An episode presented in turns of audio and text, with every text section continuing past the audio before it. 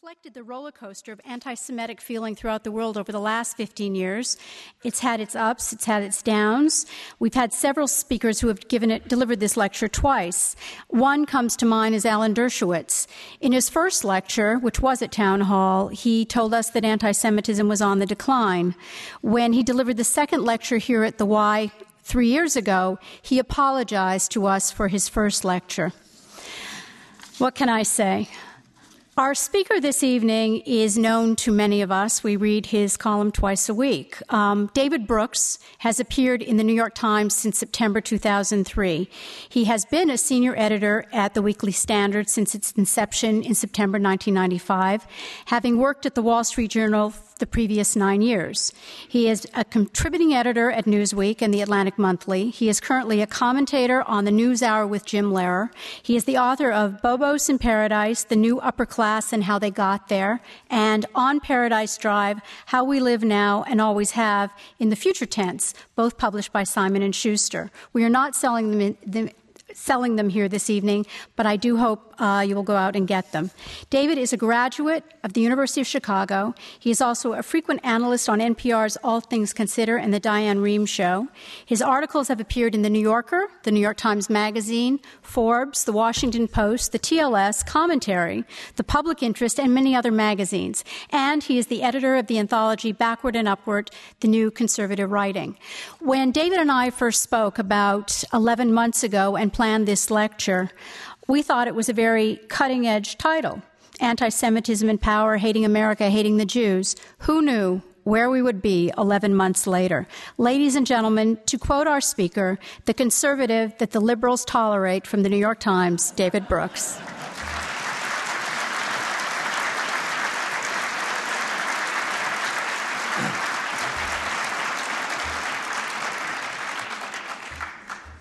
Well, the Wiesenthal Center is all about tolerance, so I hope you tolerate me for 35 minutes. Uh, it's, first of all, a pleasure to be here, and I want to thank the Adler family for making this possible. Uh, I want, it's a pleasure to be back at the 92nd Street Y. I, uh, I was told that Frank Rich has, has stood at this podium more than anybody else. I don't know if that's true. Uh, I do notice there are little indentations that match his foot size uh, down here. Uh, it's a pleasure also to be doing this lecture after not only Alan Dershowitz, but Bill Safire and Tom Friedman, uh, two men who have two things in common with me uh, Jewish New York Times columnists. I'll tell you privately that both of them have better houses than I do. Tom, they both live about a mile from where I do, and Tom has a, a nice house. And as we drive by, my 14 year old son elbows me points at his house and says, Same job, Dad.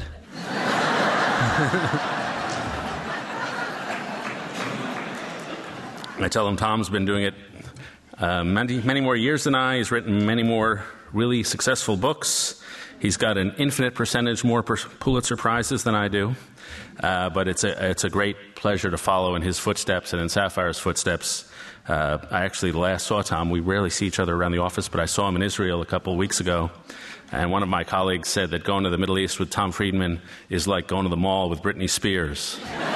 Uh, the which, let me tell you, is true. Uh, it's a little odd for me, or it would have seemed odd, especially a couple decades ago, for me to give a lecture on anti Semitism and the role of Jews in society, since I was at that point not the person most in connection with his Jewish heritage.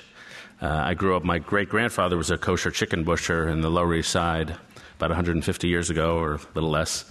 Uh, but it was about 150 years straight years, straight trajectory of assimilation from that point. So I grew up in Stuyvesant Town and went to Grace Church School uh, on 10th Street and Broadway. I was part of the all boys Jewish davening choir uh, at Grace. Uh, we would uh, say the hymns, but when the word Jesus appeared, we would just not say that, sing that word, and you could actually hear the volume decline.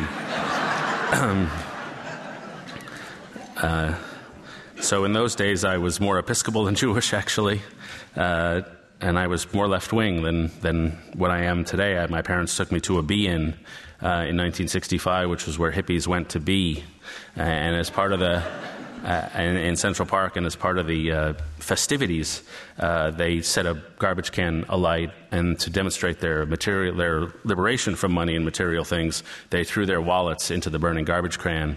Uh, and as a five-year-old, I uh, saw a five-dollar bill floating out of the garbage can, and I ran up and grabbed it, uh, which was my first gesture over to the right. Um, and, presaged a lot that would follow. Uh, but I kept on the uh, pretty secular path until I, I married a, Protestant girl from uh, Washington. We met in the University of Chicago.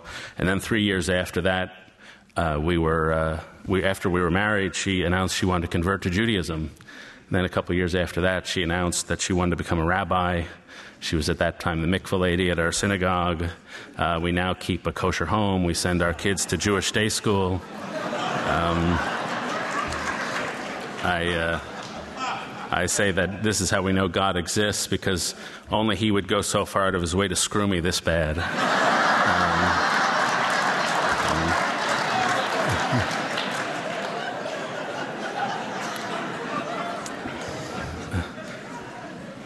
So his history plays tricks on one and uh, and reintroduces one to one's Jewish roots.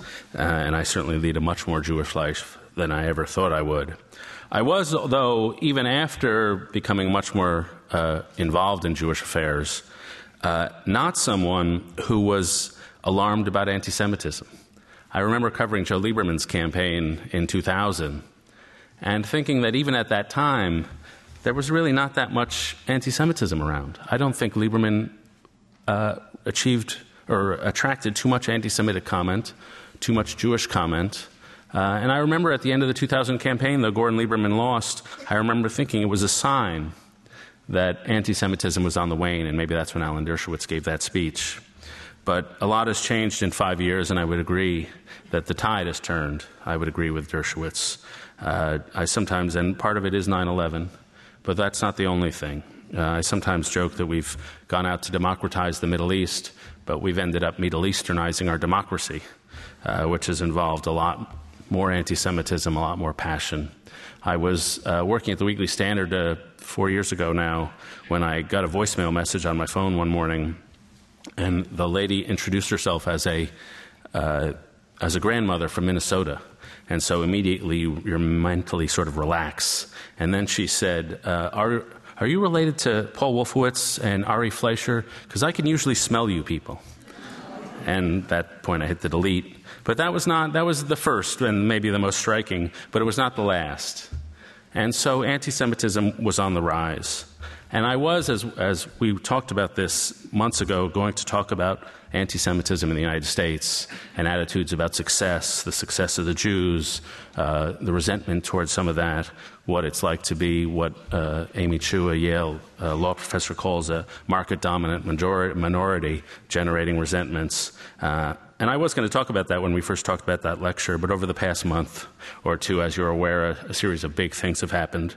First, Iran, the election in Iran, the, uh, the elevation of a president who talked about wiping Israel off the map and denied the Holocaust, uh, and then the election in Palestine. To me, the most symptomatic thing that, about that election was that there was a guy named, nicknamed Hitler uh, running for one of the seats in the parliamentary elections for Fatah. And so the guy nicknamed Hitler was running on the less anti Semitic ticket. And so that's a sign that something happened. And then, of course, Denmark. Uh, the Danish cartoon, which to me, I, I sort of sympathized with the, the, I thought the Danish cartoon was a little rude and over the line. But what's happened in the last few days is an explosion of, of not only rage, but of course, it all ends and goes to the Jews. And so we saw the, let, the, the cartoon that was released yesterday or two days ago from something called, I think, the, uh, the Arab European League or something like that, which was a cartoon showing Hitler in bed with Anne Frank. Uh, with uh, they're both clearly have just had sex, and the cover line is "Put that in your diary, Anne" or something like that. And this was designed to make us in the West feel like to feel as offended as they said they felt by the cartoon. And then, of course, as you've probably heard, there's the uh, the contest to create a Holocaust cartoon uh, that's coming out of a newspaper in Iran. So with these.